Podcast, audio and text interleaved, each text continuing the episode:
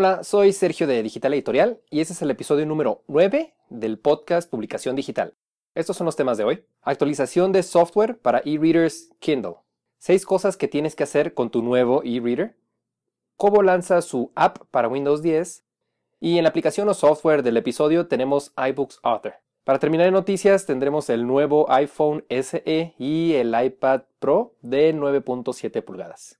Vamos a ver la actualización de software para los lectores electrónicos de Kindle, que ya la verdad tenían mucho tiempo sin que se le hiciera algún tipo de actualización que pues, se viera, o sea, que valiera la pena o, o, que se notara. Sí han sacado sus nuevas versiones del sistema operativo de Kindle, pero no había habido una tan notoria como esta, porque ya se enfoca un poquito más a los lectores electrónicos que son touch. Y como es para los touch, nada más la actualización es para el Kindle Paperwhite del 2013 y el 2015, para el Kindle normal, que salió en 2014, y para el Kindle Voyage, que también es del 2014. Esta actualización la podemos tener por medio de Wi-Fi y no es necesario hacer nada. Nada más si tenemos uno de estos modelos que acabo de mencionar, se va a hacer automáticamente por, como lo había mencionado, Wi-Fi. Esta nueva interfaz se vuelve más gráfica, ya eh, es más o menos como tener una tablet en cuanto a la navegación. Y una de las cosas nuevas que tiene es la biblioteca personalizada. Desde la biblioteca personalizada lo que vamos a tener es los libros más recientes, los que estemos leyendo en el momento nos van a aparecer ahí. Y si queremos ver toda la lista de nuestros libros, viene una opción de My Library o mi biblioteca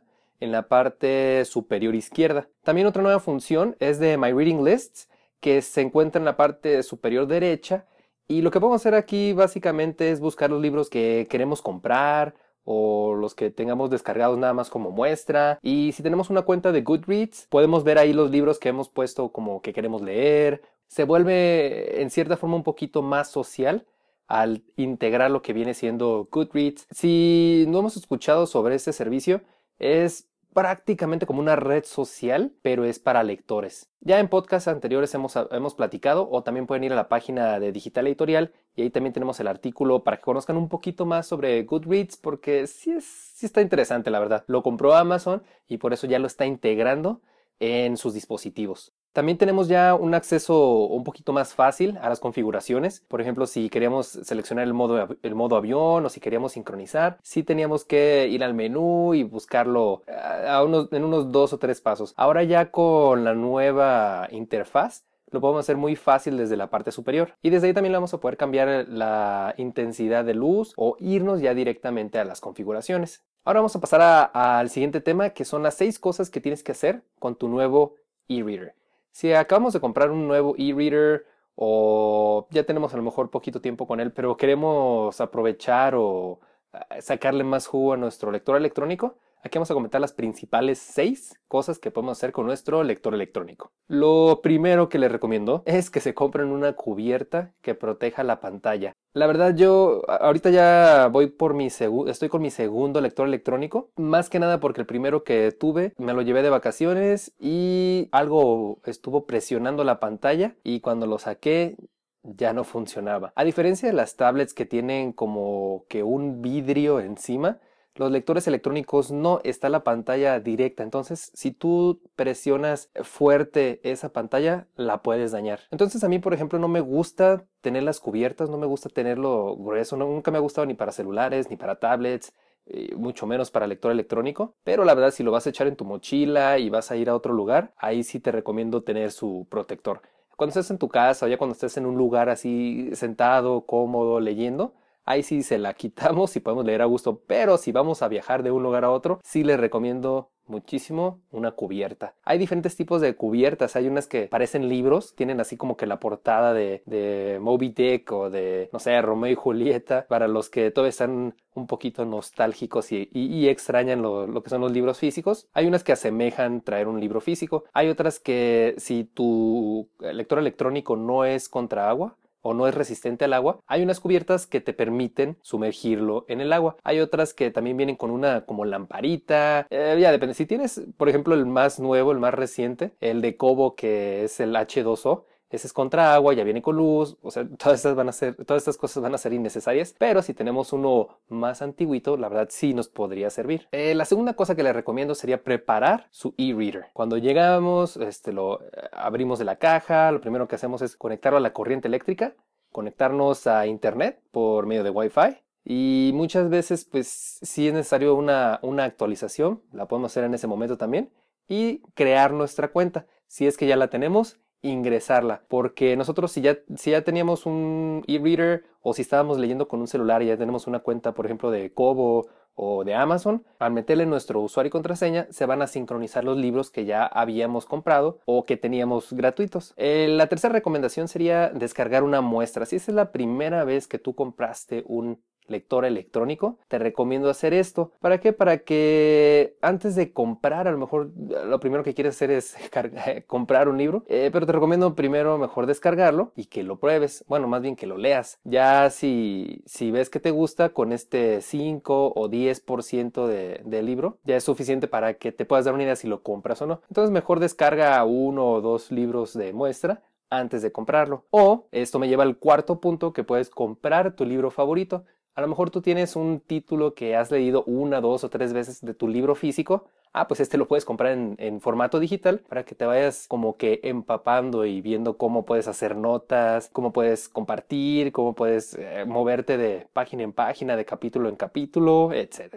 Como quinta recomendación es explora las funciones. Eh, pícale, muévele, hazle, deshazle, Em, tenemos cosas como marcadores que son el equivalente más o menos a los separadores físicos de los libros y lo que nos permite es hacer una, pues como su nombre lo dice, hacer una marcación. Si hay una página que te gustó mucho o un párrafo, podemos hacer una marcación y ya que termines el libro te puedes regresar a leer los temas que más te hayan interesado. También podemos hacer anotaciones. Muchas veces vemos algo, no se puede hacer una, una frase o una idea y queremos hacer una anotación, pues desde aquí la podemos hacer y la podemos, nos las podemos mandar nosotros mismos por correo o las podemos compartir, etc. También podemos ver lo que es la navegación, movernos de página en página, de capítulo en capítulo, irnos al índice, hacer una búsqueda de palabras. Esto la verdad es súper importante o interesante porque, por ejemplo, si yo estoy leyendo un libro sobre la cultura maya y quiero leer específicamente sobre la pirámide del castillo que está en Chichen Itza, yo puedo escribir ahí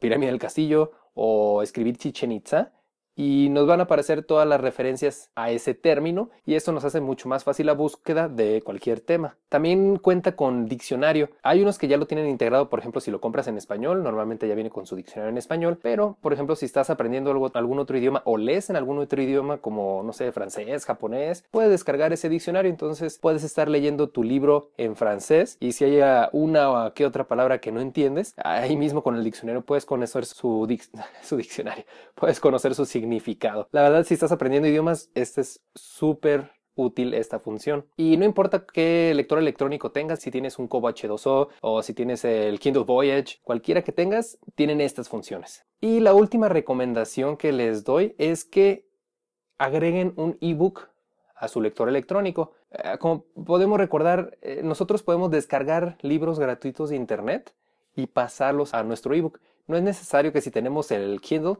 tengamos que ir a la tienda de Amazon a descargar un libro o si tenemos Kobo que tengamos que ir a su tienda para comprar o descargar libros. También podemos ir a páginas como Project Gutenberg que tienen libros que ya no tienen derecho de autor, no sé, ya pasaron sus 70 años y los pueden descargar todos de manera gratuita. Entonces podemos ir a esa página web, podemos descargar un clásico, conectamos nuestro e-reader y podemos pasar de la computadora a el e-reader, nuestro nuevo ebook. Ese fue un ejemplo nada más de, un lugar donde puedes descargar libros digitales, pero la verdad hay muchas páginas. Em, no les recomiendo eh, descargar piratería. A lo que me refiero con eso es que hay muchos libros gratuitos. E incluso yo he hecho varios libros que están gratuitos y están en internet para que los pueda descargar cualquier persona y podamos aprovechar esto. No nada más estar comprando, sino también poder descargar uno que otro libro gratuito. Otro tema que quiero tocar para este episodio es sobre la aplicación de Kobo que lanzó para Windows 10. Eh, Kobo ya tenía su aplicación cuando estaba Windows 8, pero esta viene con un par de mejoras. Y algo muy interesante es de que ahorita ya con esta versión de Windows 10 es la misma que se usa para celulares, para tablets y para la computadora. Esto, bueno, si me salgo un poquito del tema, es algo que siento que le falta tanto a Android como a iOS que puedas hacer una sola aplicación y esa eh, ya se, se, escale de forma prácticamente automática para poderlo ver en un celular, en una tablet o en una computadora. Pero bueno, eh, ya regresando al tema, esta nueva versión nos permite usar lo que es Cortana. Cortana viene siendo como el equivalente a, a Siri de Apple o OK Google de, pues de Google, de Android, que es como un tipo asistente virtual que tú le puedes hablar. Entonces, por ejemplo, tú le puedes decir a Cortana, abra esta aplicación o incluso le puedes decir a Cortana directamente, oye, ábreme Cobo y, la, va a abrir la aplicación. Y ya estando dentro de la aplicación de Cobo, le podemos decir, ábreme, no, eh,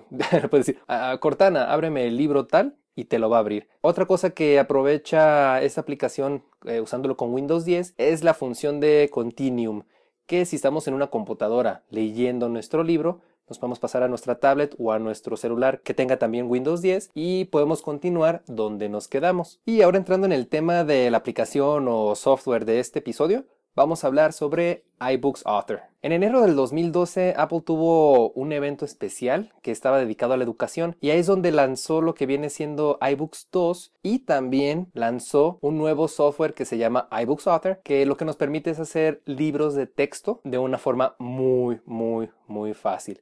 Esta aplicación, la verdad, a mí me encanta. Debería haber una aplicación como esta para todas las plataformas, para Android, para Windows. Y es tanto lo que podemos hacer desde esta aplicación que la verdad no veo por qué no hacen algo así para hacer también aplicaciones. Esta específica, este software específico, es solamente para hacer libros digitales. Y para ser más específicos todavía, son libros digitales interactivos. Claro, podemos hacer un libro con puro texto y un par de imágenes, pero el gran potencial que tiene este software es hacer libros interactivos. En este evento, Apple simplemente dijo que era una herramienta para educadores y pequeñas editoriales con el propósito de crear sus propios libros. Ahorita vamos a ver todas las ventajas que tiene este software o todas las, las funciones, pero me gustaría iniciar con lo único que no me gusta, aunque entiendo, pero no me gusta. Es que solo lo puedes utilizar desde una Mac. O sea, si tienes Windows, Linux, no hay forma de usarlo. Y en cierta forma, pues sí entiendo, pues es un software gratuito de Apple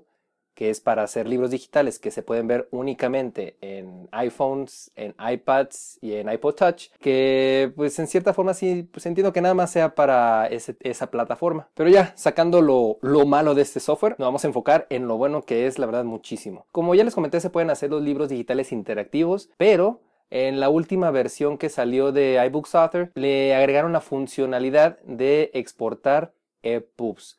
Antes nada más la exportación era con una terminación .ibooks y pues no se podía ver en nada más que en aparatos de Apple, como ya lo mencioné, pero ya con esta nueva función podemos exportar nuestros libros con formato EPUB. Claro, no se puede hacer lo mismo con una versión que con la otra, pero eh, mínimo ya los que exportamos con EPUB los, los podemos subir a Google Play para dispositivos con Android, lo podemos subir a Kobo y muchísimas otras tiendas que aceptan lo que viene siendo el formato EPUB. Nada más que algo sí me gustaría mencionar que si van a hacer su libro en formato EPUB para distribuirlo en otra tienda, por ejemplo en la de Kobo o, en la de Google Play, no le pongan animaciones porque no se van a ver. Eh, nada más le recomiendo usar texto, eh, una que otra imagen, a lo mejor una tabla pequeña, pero no meterle audio, no meterle video, no meterle otras cosas interactivas que nos permite hacer iBooks Author. Y hablando de iBooks Author, para hacer libros interactivos, lo más sobresaliente son los widgets. Los widgets son como mini aplicaciones o como funcionalidades extra que le podemos dar a nuestro libro. Pueden ser como una galería en la que nosotros nada más seleccionamos el widget de galería y le arrastramos las imágenes. Nada más agarramos nuestras imágenes de nuestro Finder, las arrastramos, las soltamos ahí y ya automáticamente hace la galería. Tenemos también lo que es multimedia, que podemos poner video y podemos poner audio. Igual nada más lo arrastramos a, a iBooks Author tenemos otro widget que la verdad me gusta mucho. Siento que debería de haber como más opciones, pero es la de repaso. Nosotros podemos ponerle como una pregunta así de la luna es más grande que el sol y le puedes poner dos opciones, sí, no o no sé. Entonces en el momento que tú creas este libro, tú puedes seleccionar la, la respuesta correcta y ya la persona que use el libro en su iPad, por ejemplo, puede seleccionar una de ellas. Si es que pone una respuesta incorrecta, le aparece automáticamente una, una tacha, una cruz. Y si la tiene bien, le aparece una palomita. También tenemos otro widget que es de Keynote eh, aquí lo único que, básicamente lo que puedes hacer es arrastrar un documento Keynote y también lo puedes poner en esos libros. Eh, rapidito, si no son usuarios de Mac, Keynote es como que el equivalente de PowerPoint. Tenemos otro widget que es la imagen interactiva, que no es más que tener una imagen que le puede hacer como acercamientos. Puedes ponerle diferentes etiquetas y puedes hacer acercamientos. Un ejemplo podría ser que tengas una imagen de una célula y en cada una de las partes tiene su nombre y tú al, al tocar el nombre de la parte de la célula hace un acercamiento. Tenemos otro que también está, es muy interesante, es el de 3D. Nosotros podemos poner objetos en 3D. Por ejemplo, si tienen una, estar haciendo un libro sobre química, pueden hacer una molécula en tercera dimensión y esa se la pueden poner al libro. Entonces los estudiantes pueden ver la molécula pues en 3D. la pueden rotar, la pueden mover hacia arriba, hacia abajo, etc. Otro de los widgets que tiene es la barra lateral de desplazamiento, que lo que hace es cuando no tienes mucho espacio para poner texto en una página y quieres poner todo el texto en esa página, puedes usar esta barra en la que puedes deslizar hacia arriba, hacia abajo el texto y continuar leyendo. También tenemos otro widget que es la ventana emergente, que puedes poner un botón o una imagen que cuando tú tocas aparece otro recuadro, como otra ventana, con texto o con imágenes, etc. Y el último widget del que les quiero hablar es el de HTML. La verdad es, es mi favorito porque puedes hacer ya prácticamente lo que sea. Todo lo que puedes hacer con código HTML se lo puedes poner al libro.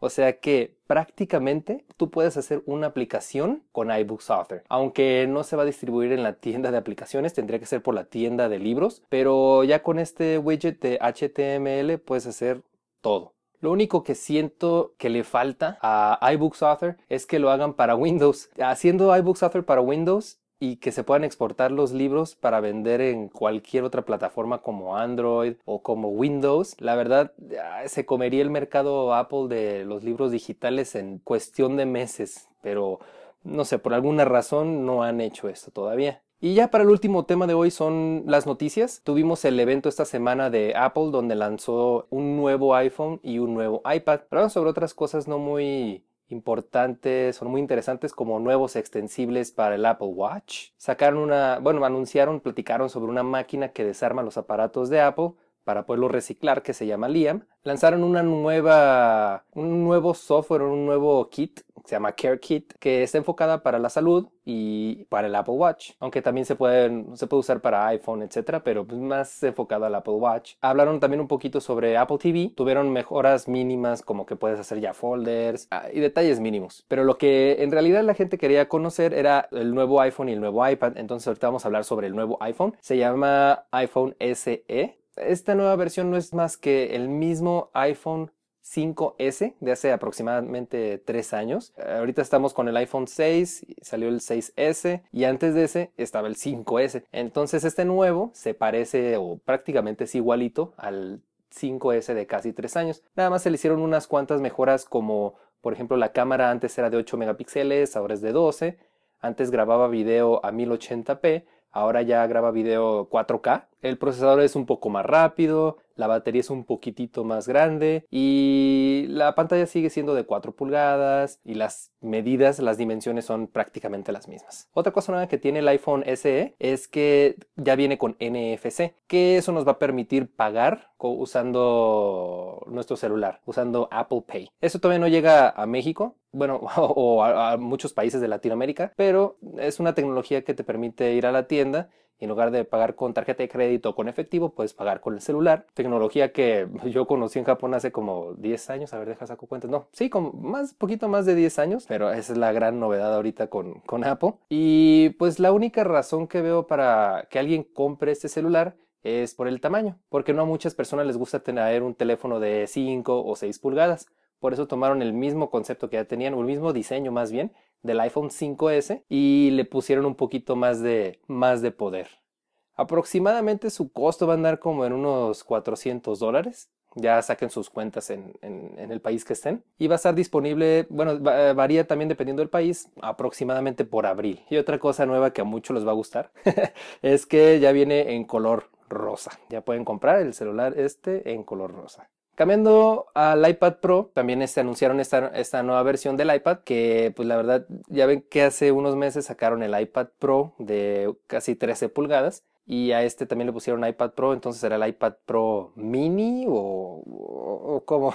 Cuando lo anunciaron el, el iPad Pro, el de 13 pulgadas, la llamaron Pro y tenía un poquito de sentido porque era más grande la pantalla, tenía cuatro bocinas en lugar de dos. Podías ponerle su teclado y su lápiz que hicieron Apple. Y ahora con este, con esta nueva versión del iPad, este es el de 9.7 pulgadas, que son, bueno, el normal, el, como el tamaño del original que salió. Y también le pusieron iPad Pro. Y ya tiene, desde que salió el, el iPad en el 2010 más o menos, el iPad del original, el de 9.7 pulgadas, han salido seis versiones y cada versión tiene su mejora. Y es normal, sacan un producto nuevo y tiene que tener alguna mejora, que esté más delgadito, que sea más ligero, que sea más rápido, mejor resolución de la pantalla. Y eso es exactamente lo que pasó con este iPad. Tiene unas mejoras que ahorita les voy a mencionar. El iPad Air, el anterior, tenía una cámara de 8, ahora tiene una de 12. Antes grababa video en 1080p y ahora graba en 4K. Antes tenía dos bocinas, ahora tiene cuatro ahora tiene una tecnología de tonos reales, tanto en la pantalla como en el flash. Entonces se supone que tú ya cuando tomas una fotografía ya van a salir tus tonos reales. O cuando estás usando la pantalla del iPad, tiene sensores que semejan cómo se vería una hoja de papel, por ejemplo. Viene con su conector, al lado tiene tres puntitos donde pueden conectar el teclado y ya puedes usar lo que viene siendo el lápiz de Apple. Entonces, pues sí, como que se parece al iPad Pro grande que salió hace poco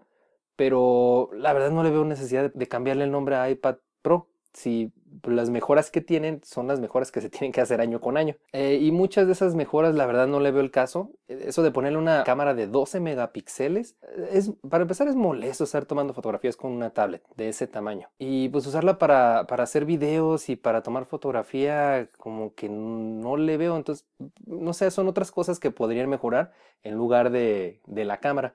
Aparte, en esa nueva versión, por ponerle esa cámara tan buena, se podría decir, ya tiene como una pequeña protuberancia. Si la pones en una mesa ya no está plano, eh, baila un poquito. Entonces son cosas, en mi punto de vista, innecesarias. Si quieres tomar fotos, eh, usas tu celular y si quieres fotos profesionales o mejores, compras una cámara profesional.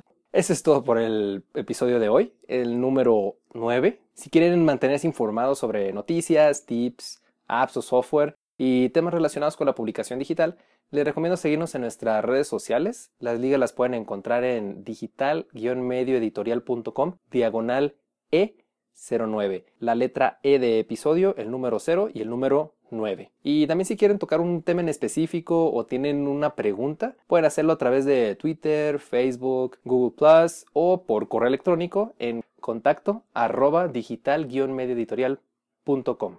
Me despido y nos escuchamos en el próximo episodio del podcast Publicación Digital.